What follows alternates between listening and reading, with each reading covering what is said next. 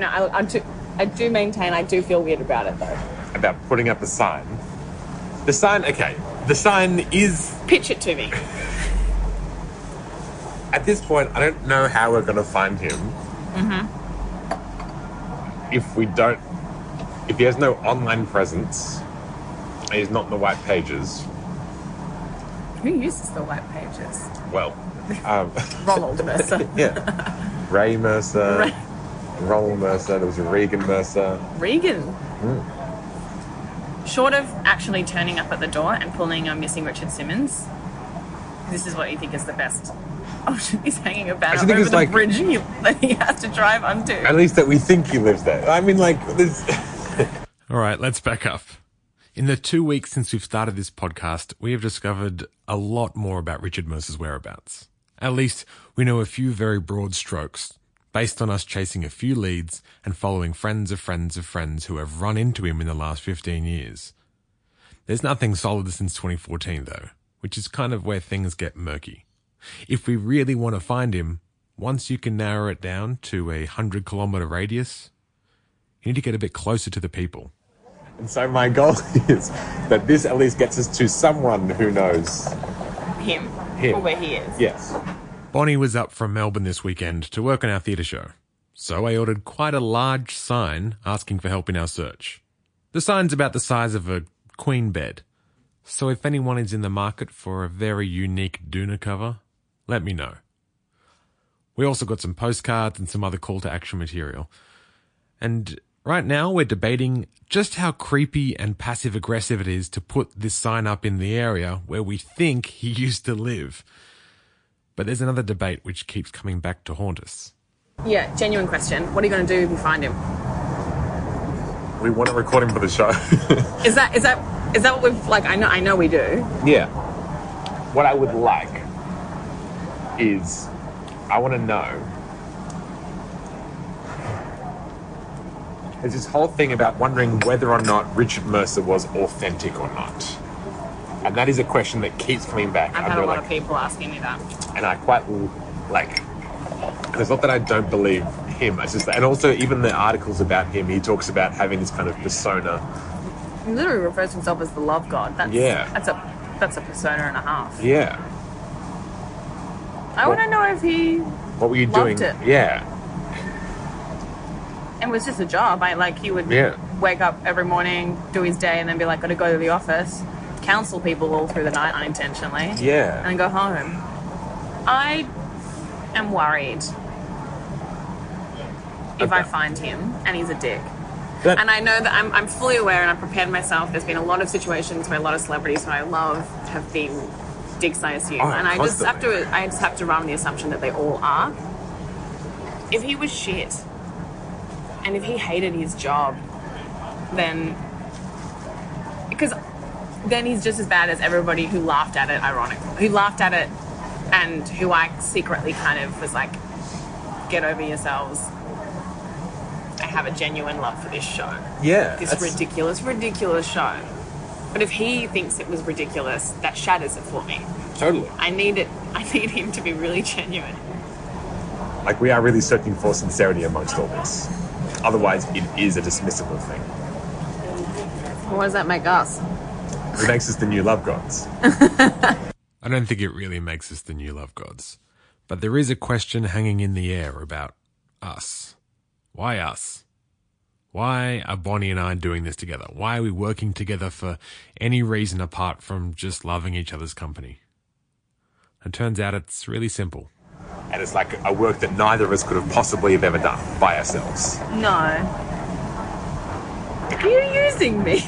Like, that's what like collaboration is, right? Like it's not Yeah. like using, it's just like no. it's the only way to make something that you could not possibly do yourself. Mm. So in many ways, like it's not that I'm using you, it's just that I can't do it without you. And I don't want to do it with anyone else. You know what I mean? yeah. I need to you need- you need to- it needs to be someone who is My name is Tom, and I'm making a theatre show with my friend Bonnie, all about love songs and the radio host Richard Mercer. The problem is, uh, he's a pretty hard guy to find. This is Missing Richard Mercer.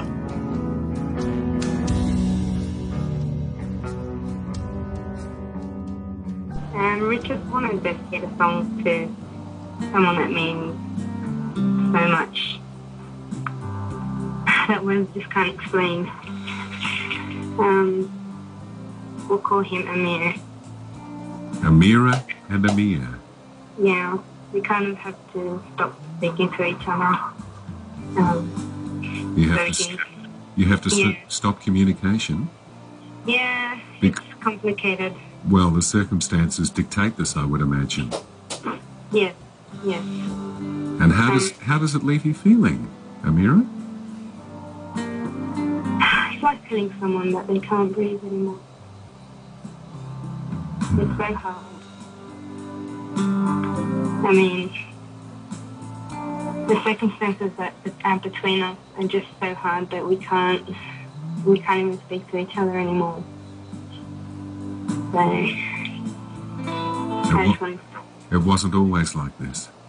no, So you have you have those beautiful memories yeah, memories. Um, and hope hope that it will come again. yeah, I to. Come on, come on.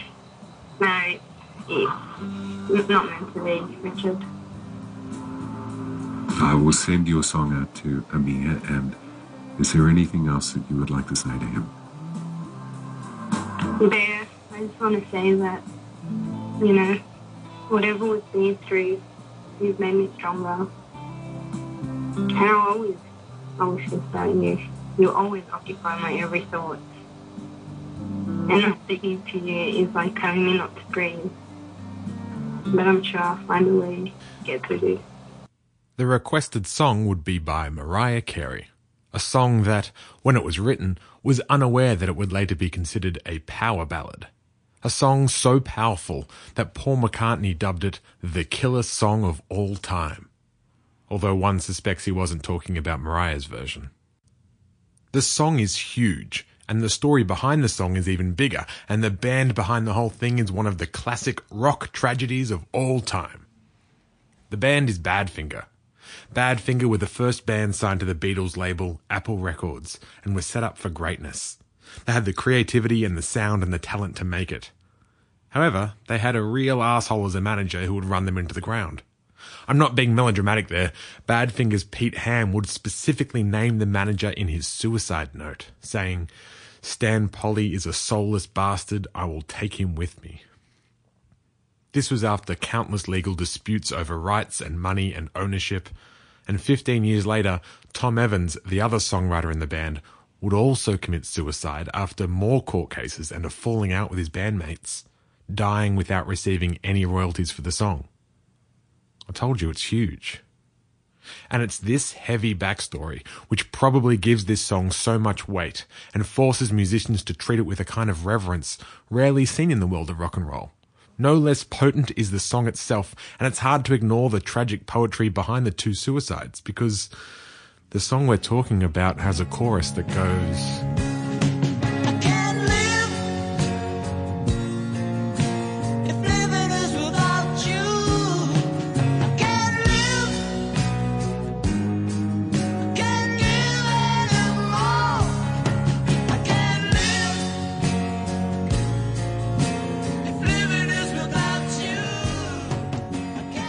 You may not know it to sound like this. You probably know one of the 180 cover versions. And of those 180 covers, music journalism tends to only discuss two of them. And the general consensus in the world of rock and roll is that one is perfect and the other is the worst. Before Pete Ham and Tom Evans died, songwriter Harry Nilsson would hear the song at a party and he'd record his own version of it. Up until now, Harry Nilsson was known with a much more folky, charming vibe, especially with his song Everybody's Talking from the movie Midnight Cowboy. But his rendition of Without You, embedded in his album Nilsson Schmilsson, brought Harry Nilsson screaming into rock and roll history, and you can't deny that it is freaking awesome.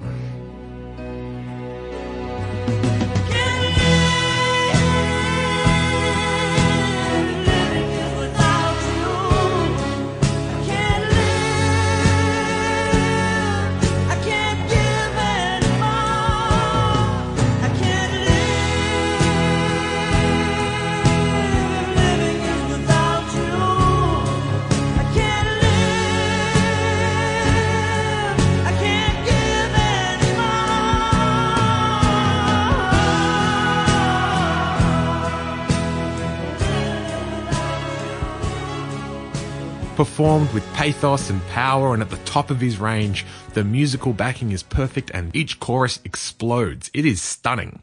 In the world of music journalism, this is quite simply a perfect performance.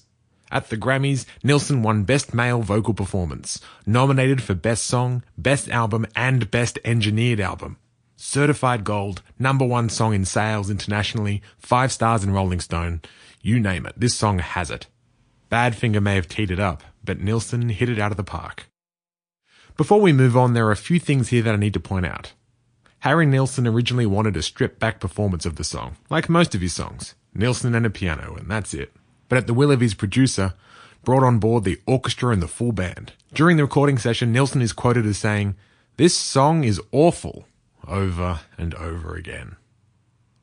But the one thing that gets me is its placement on the album itself. Nilsson is known for his sense of humour and basically that he can sidestep earnestness, undercutting emotion constantly. That's part of what makes him so great. I'm going to put my money on the fact that Nilsson hated how earnest and tragic this song sounds and wanted to separate himself from the final mix. If you think I'm crazy, listen to the song that comes in next on the album. Brother bought a coconut, he bought it for the. His sister had another one, she paid it for the lime. She put the lime in coconut, she drank and poured up. She put the lime in the coconut, she called the doctor, woke him up and said, Doctor, ain't there nothing I can take? I said, Doctor. That's coconut. You put the lime in the coconut and shake it all around. For any sense of actual emotion that you felt from one song is slapped out of you immediately afterwards. The artist himself winking at you saying, you think that was real? I'm just having fun. Which brings us to Mariah Carey. If you Google Mariah Carey's version of Without You, you're going to come across some passionate reasons about why she sucks. Critics at the time continually described Mariah as a kind of lesser knockoff version of Whitney Houston. And criticism since then just got less friendly. Even positive reviews of her album describe the song as being overly dramatic, which, I mean, let's face it, it is. Rolling Stone gave it a three star rating and then later re reviewed it, giving it two stars. LA Times, one and a half. Time magazine called it perfunctory and almost passionless. Entertainment Weekly says it's a heartless by the numbers remake. Tom Reynolds writes the song is a, quote, evisceration. Mariah Carey used the song for her next single the same way that Oppenheimer used uranium to build the A bomb. Christy Burr writes, I loved the Nilsson song. I thought the Mariah Carey cover was a joke. She was missing the point. He meant it, she didn't. Peter Aspen writes, It's everything that continues to be wrong with popular balladry today. Which seems pretty mean to criticize Mariah for the people who imitated her afterwards, but okay. He's of course referring to the Mariah Carey idiosyncrasies, like her vocal melismas. You know when you hold a note and you flourish it at the end of a phrase, so you go like, yeah, yeah, or whatever. I'm not the, sorry.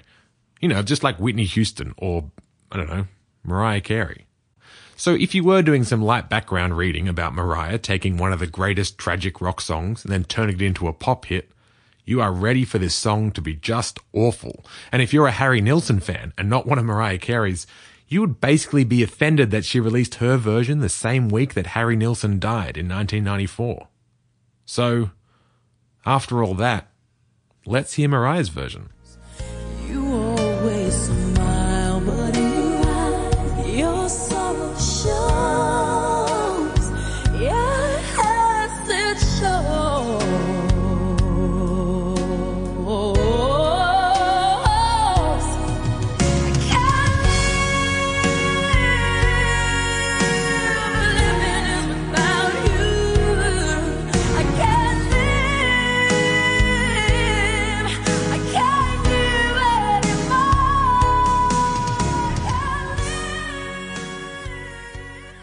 Thing is, it's really good.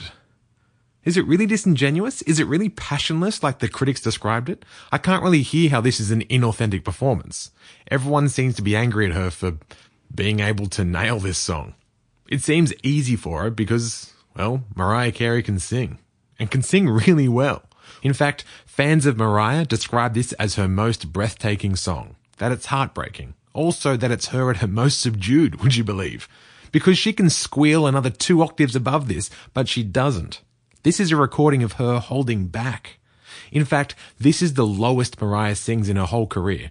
Listen to her singing down the octave. It's actually quite rare and beautiful. live, and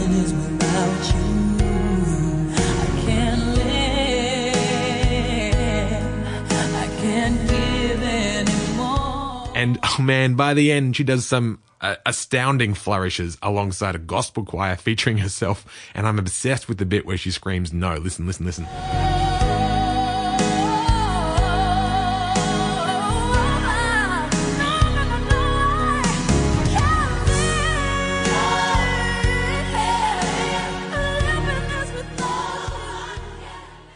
I love it. So, regardless of whatever critics say, this album and the song is a worldwide smash hit. It went seven time platinum in Canada and 12 times platinum in Australia. In the US, it sat at number two for 15 weeks. And then it went to number one for another eight. That is astonishing. Music Box is flat out one of the best selling albums of all time. So, screw the critics. And in the end, what we have in Richard Mercer is proof that people found this song to be the perfect emotional outlet when they're at their lowest. I guess what I'm trying to say is that I don't really know where all this hate from critics comes from. I do have some guesses though, and they're all, well, mostly about rock music elitism. But I want to talk to someone who can help and knows better than me. this residency right now involves me making a lot of noise. Basically, there's a bunch of microphones and a bunch of speakers, and I'm making feedback and moving around the room and uh, talking about wanting to be consumed by another person and possessed by another person. That itself is kind of like weirdly about longing and lust and It's love. da- anyway. it's completely about those things. That's that's that's what it's about. Only water can reflect this wish in this. This is Marcus Whale. Marcus was once described to me as the Sydney version of Prince. This is someone who is frustratingly prolific. He works across dance and electronic genres as a singer and a programmer, but he's got a history in classical composition and collaborating in theatre and sound art and art installations. You may know him from the band Collarbones or Black Vanilla, or his solo work, all infected with a healthy dose of R&B sounds and he runs a late night show on FBI radio, which isn't dissimilar to Richard Mercer's catalogue himself. All in all, I don't know why he's not making this project instead of me. So, um, well, I had to talk to him. I think what it is about pop love songs in particular is that they often become, by virtue of needing to appeal to a broad range of people and be kind of monumental in scale and intensity, it becomes, I think, a really pure expression, maybe of a broader social psyche about desire. And so I find them really useful because they don't have any room to be ambiguous or um, or be complicated in themselves, and in that way they become complex Yeah. because because it's like this uh, this object which elicits um, responses across the board in all kinds of different ways, and I, and I love that because it becomes like a, a little, sort of an egg. I think I think because in some ways of their blankness, I mean, I think maybe a lot of this has to do with uh, the the sort of Celine Dion jazz standard type. Yeah, I mean, they are pretty, type. they are so epic in nature, I suppose. It's like they- epic and intimate. Yeah. You know, epically intimate. You know, and, and I think I mean maybe I'm I'm less involved with that stuff now, but I think for me it was the monumentalism that I that I got into and it's like I, I don't really care if this is from you, like from your authentic feeling, because it will generate authentic feelings across the world. You, so, you, wait, you mean like the idea that these songs may not may not be authentic in themselves, but they the if the reaction is authentic, then it's kind of Well- it's just as valuable. Yeah, I think reaction and also performance. Hmm. I, I think you know, it, it's. I think the the idea of a I don't know tortured artist who is pouring out their feelings uh, is you know valid as an archetype, but I am also like so into the potential power of performance uh, as a sensual thing, you know, and it's not necessarily like a kind of storytelling thing or a, a, a confession.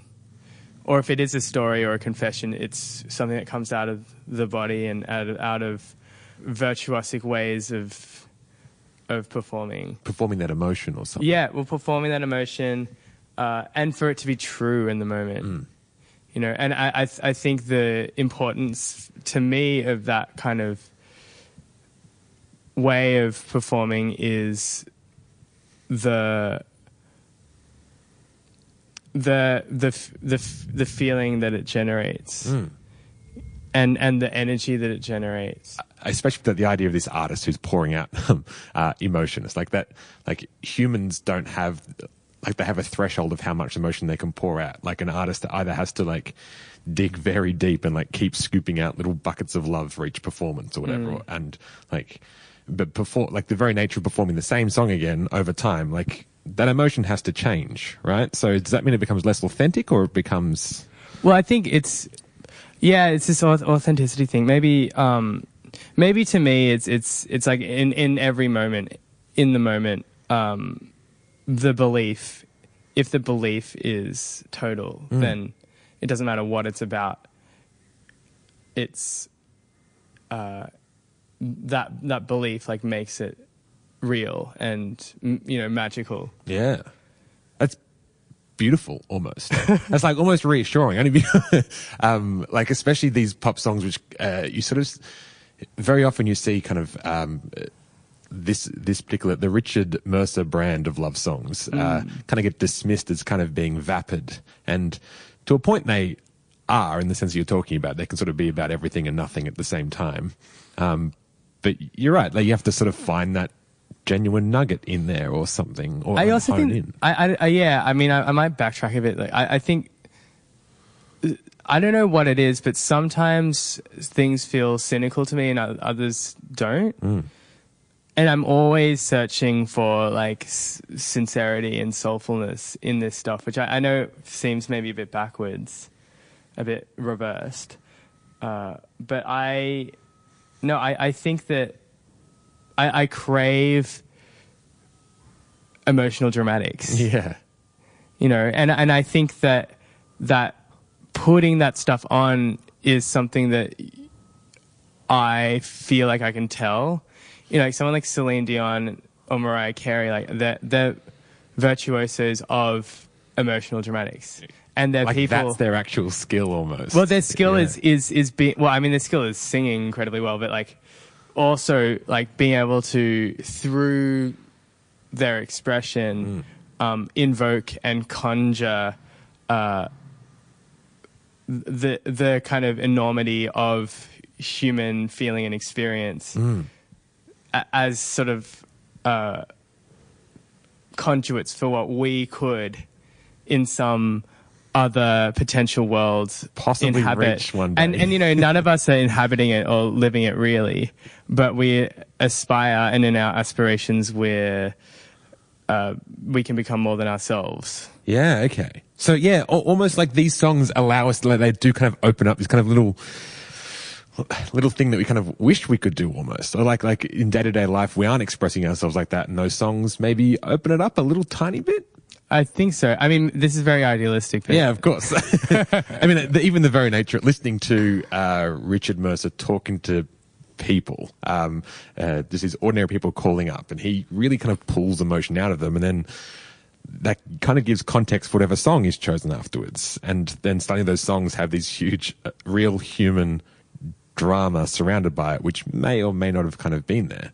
Um, I don't know. You've been a uh, like you, you're also like a radio host, and you've done those kind of late night sultry voice discussions and things like that.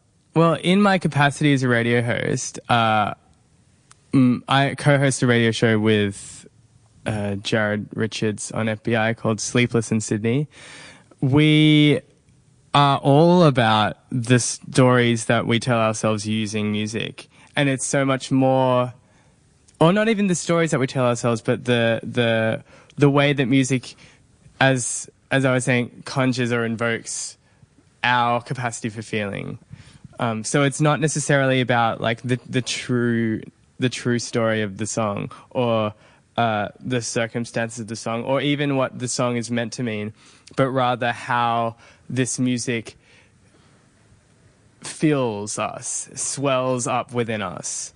Uh, and so I'm I'm all about that that kind of Richard Mercer love song love song dedication approach to like mass culture.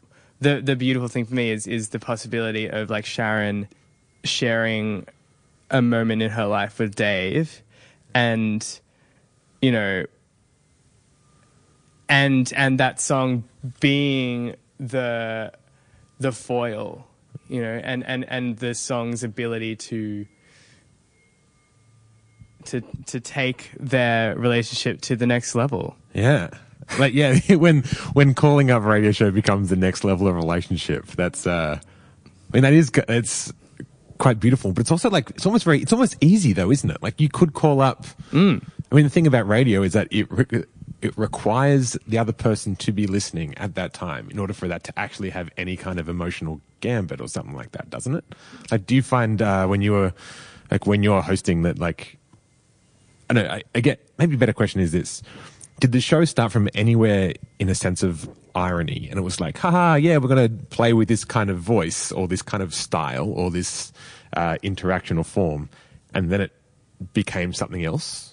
I think at some point, wh- when we started the show, Alistair Hill was the co-host with me, and it was Alistair's sort of idea, and it was going to be a love song dedication show, but there already was one on FBI on Saturday nights at midnight.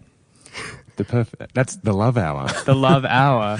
I mean, just the very nature of having a love song dedication show, it, it's almost like so cliche that it, in order to do it, it has to kind of start somewhere ironic.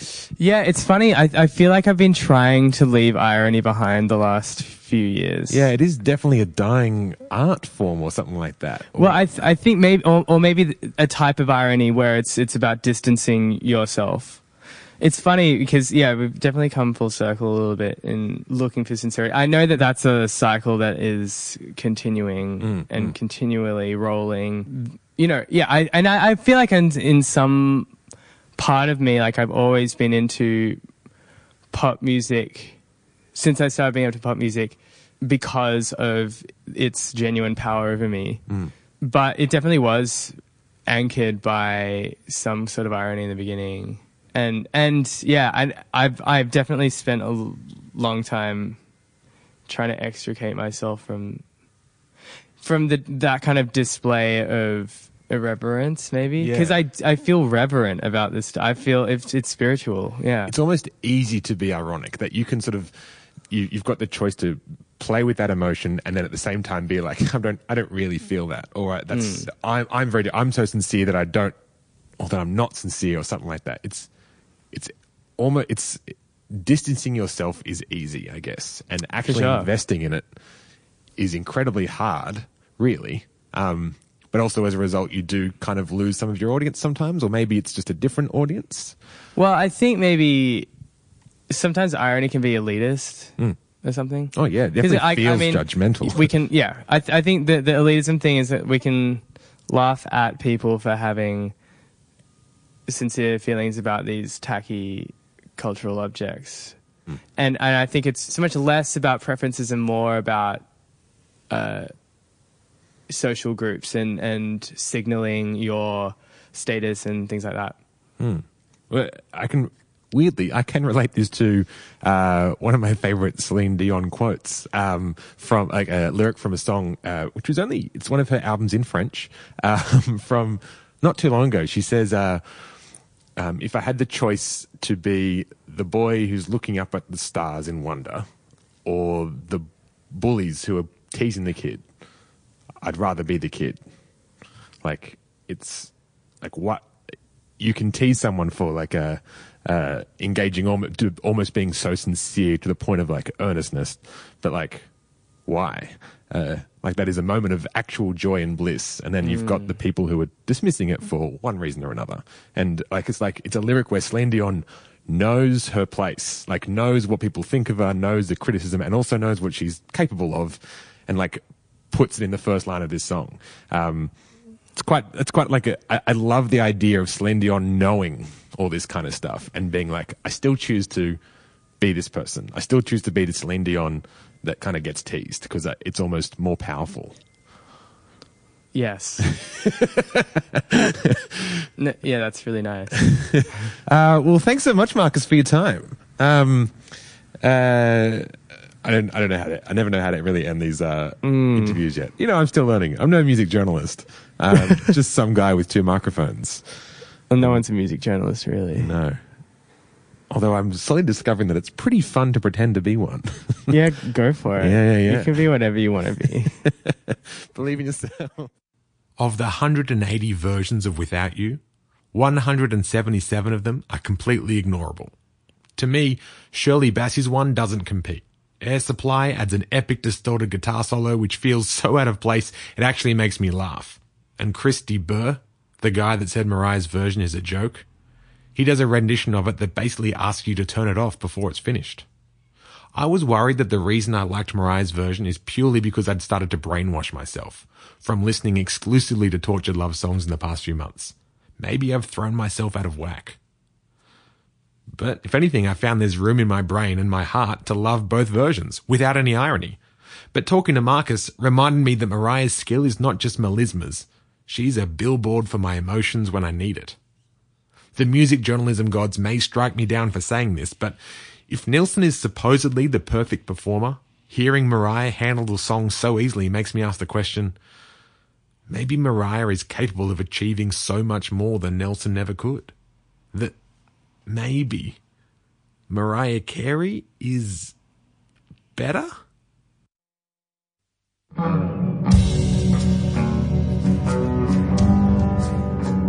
But if these are all cover songs, what does it take to be original? That's next week on Missing Richard Mercer. And, oh yeah, I will put up that sign. And almost immediately, we get a clue that takes us one step closer to Richard Mercer himself. Speak to you then. Tell your friends and subscribe on iTunes. If you've got a story to share about Richard Mercer or a love song dedication, or maybe you are, in fact, Richard Mercer, please drop us a line. Send an email to missingrichardmercer at gmail.com. Special thanks to Marcus Whale.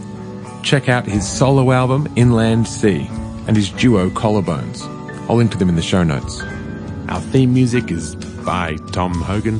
Visit missingrichardmercer.com for more information, and thank you for listening.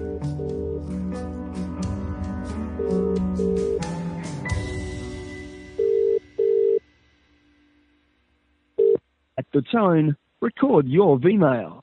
To end, press hash or just hang up. Hey, Bonnie. Um, we're really concerned about how sincere or authentic Richard Mercer was. I just spoke to Marcus who said that maybe it's okay because the effect is sincere. So as long as you took sincere value from it, then it may as well be authentic, right? Maybe that's obvious because it's theatre after all, and all art, I suppose. But um, something still doesn't feel right about that. Anyway, let me know what you think. Have a great day, Bonnie.